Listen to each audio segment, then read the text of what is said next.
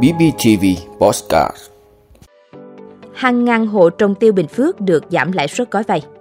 Bổ sung nhóm đối tượng được ngân sách nhà nước đóng bảo hiểm y tế. Gián nhở thương mại hoàn thành trong quý 3 năm 2023 tăng 300%. Trái dừa sẵn sàng xuất khẩu chính ngạch sang thị trường Trung Quốc.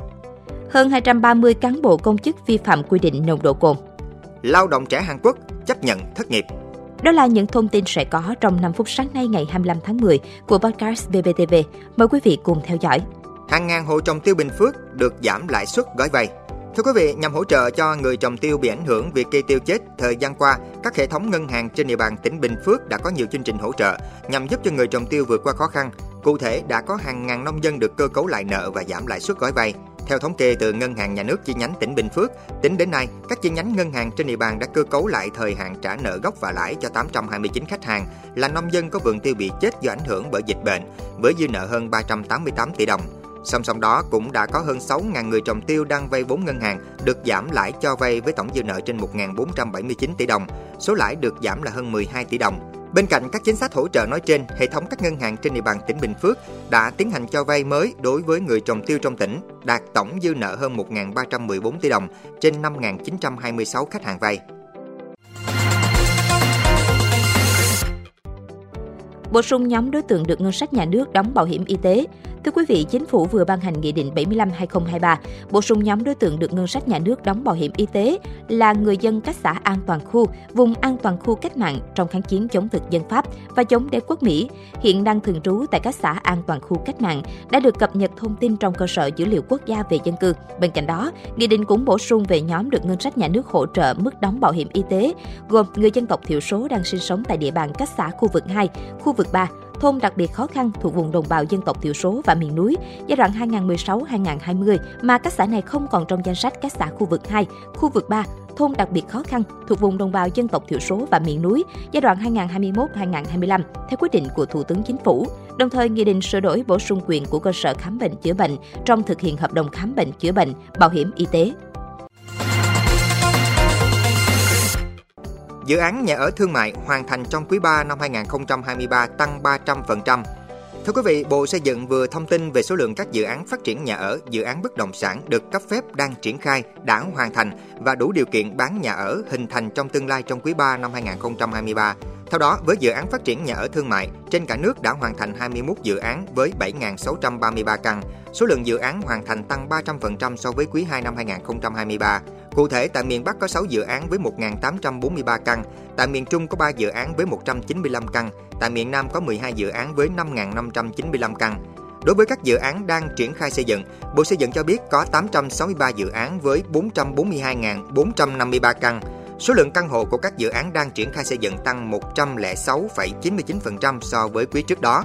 Cụ thể, tại miền Bắc có 366 dự án với 282.452 căn, tại miền Trung có 377 dự án với 90.856 căn, tại miền Nam có 120 dự án với 69.346 căn.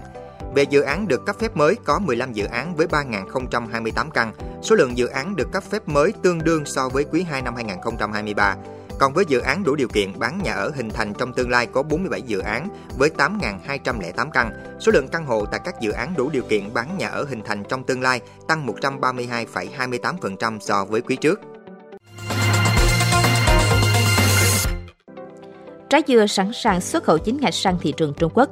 Thưa quý vị, dừa là cây trồng chủ lực của tỉnh Bến Tre, nhưng có một thời gian dài, trái dừa đầu ra gặp nhiều bất bình để nâng cao giá trị, tạo thu nhập ổn định, các ngành chức năng của tỉnh đang có những giải pháp cụ thể để trái dừa xuất khẩu chính ngạch sang các thị trường lớn của thế giới. Trước mắt, Bến Tre đã chuẩn bị tốt để xuất khẩu chính ngạch trái dừa tươi sang thị trường Trung Quốc.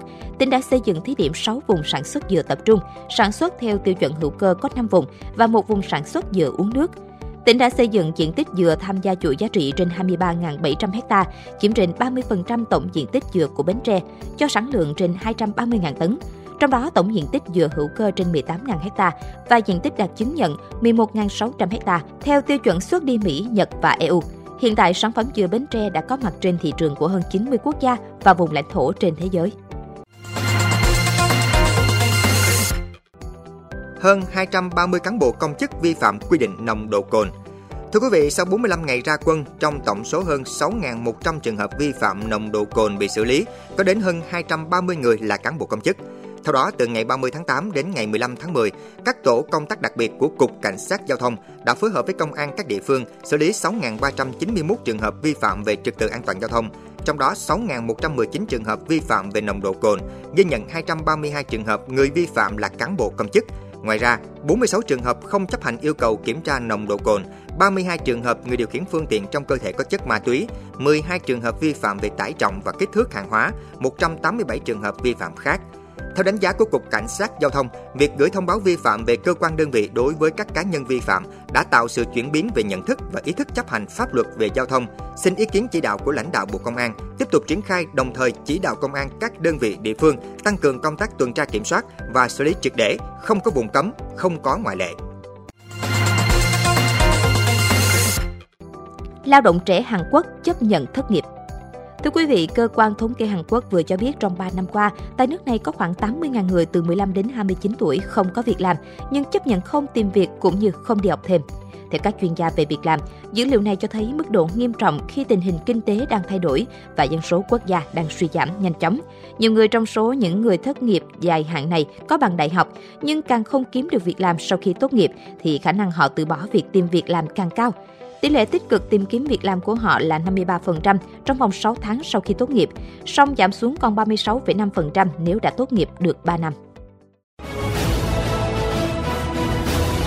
Cảm ơn quý vị đã luôn ủng hộ các chương trình của Đài Phát thanh truyền hình và báo Bình Phước. Nếu có nhu cầu đăng thông tin quảng cáo ra vặt, quý khách hàng vui lòng liên hệ phòng dịch vụ quảng cáo phát hành số điện thoại 02713 887065. BBTV, vì bạn, mỗi ngày.